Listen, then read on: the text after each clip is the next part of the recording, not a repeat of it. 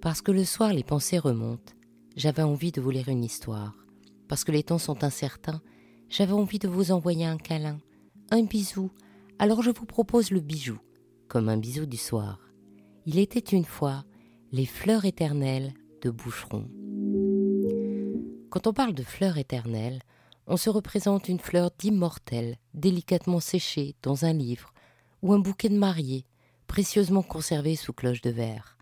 Ces fleurs n'ont pas toujours gardé leur couleur, et ce qu'on regarde, c'est un souvenir chéri, assorti d'un regret pour toutes ces beautés botaniques, dont la vie est un fantôme. Les fleurs nous émeuvent parce qu'elles sont belles et éphémères, parce qu'elles symbolisent une saison, une vie, un amour. En deux mille dix-huit, pour ses cent soixante ans, Boucheron a sorti une collection incroyable où il gardait les fleurs et la nature en vie. Pour cela, il a utilisé des techniques avant-gardistes et notamment numériques.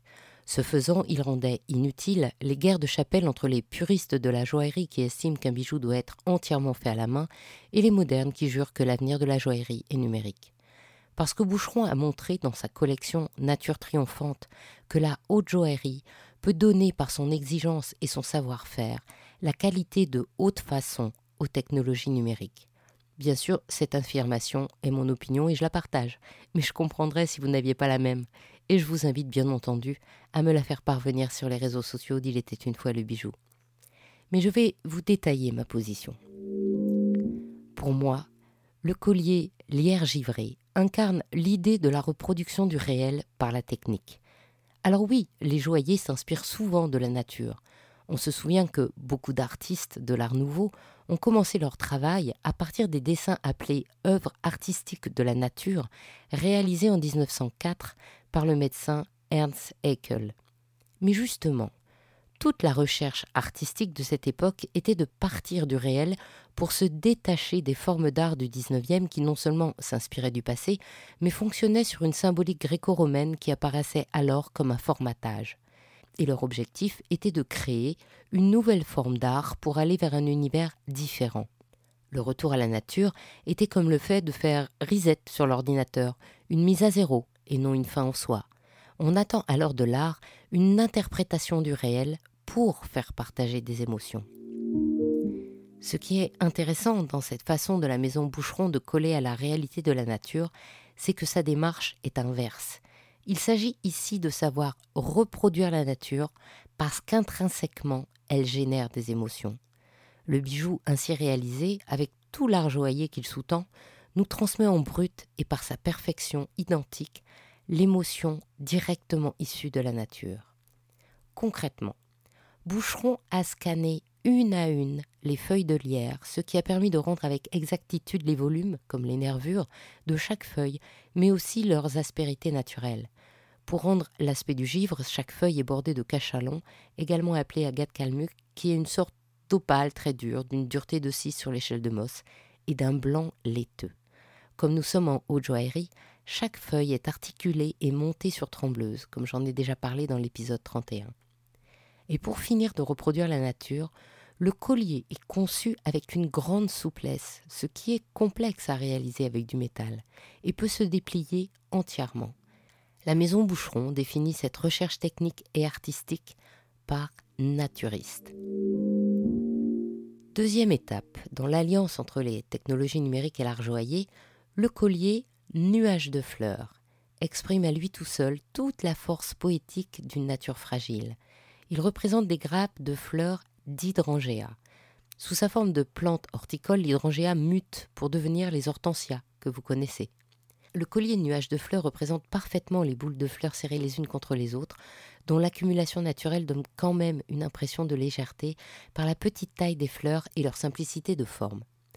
Boucheron a reproduit le côté boule des hydrangea en créant un collier grappe et foisonnant. Il a scanné chaque fleur et a joué sur les pétales sur lesquels il a juxtaposé la nacre pour un effet impressionniste des couleurs. Encore une fois, le collier est souple et témoigne de la grande maîtrise des techniques joaillères.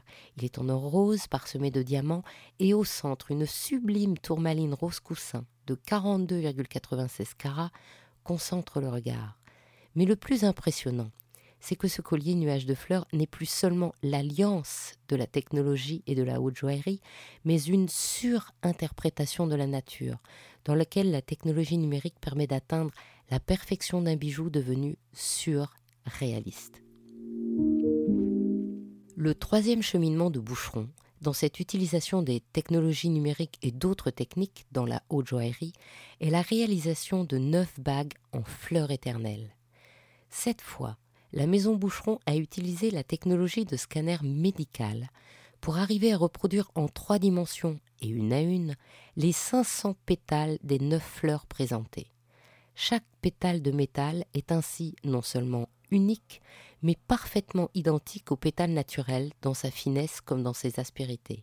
Ensuite, Boucheron a travaillé avec une artiste pétaliste qui a réussi, grâce à un procédé gardé secret, à stabiliser les véritables pétales et leurs couleurs sans produits chimiques. Il a fallu encore une année complète de recherche et développement pour parvenir à créer une laque à mettre sur les pétales stabilisés, qui est à la fois l'effet mat de la nature et la solidité qu'on attend des bijoux de haute joaillerie. Et enfin, le pétale a été marouflé sur le métal.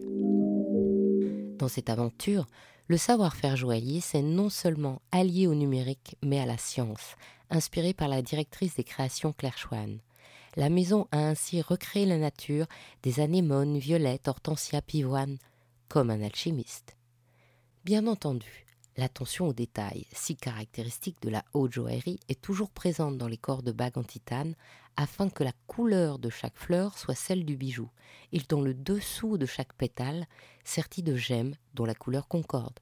Les pierres centrales sont évidemment de toute beauté, comme la bague Pivoine Avis Warner avec un saphir paparaccia de quatre virgule seize carats, la Anémone Néron Bordeaux avec son saphir violet de sept virgule vingt-neuf carats, la Pivoine Coral Charme avec une topaze impériale de huit virgule dix-huit carats ou encore l'hortensia violet bleu avec un saphir Indicolite Troïda de huit virgule sept carats. Ma préférée est peut-être l'hortensia rosita avec deux fleurs violettes au cœur de Diamant Jonquille. N'hésitez pas à regarder sur les réseaux sociaux d'Il était une fois le bijou pour me dire laquelle emporte votre cœur. Ainsi se termine cette histoire d'Il était une fois le bijou. Si cette histoire vous a plu, partagez-la autour de vous. Pour vous aussi, envoyez plein de bijoux bisous et encouragez-moi en me mettant plein d'étoiles et de likes. À demain pour un prochain bijou, un nouveau bisou du soir.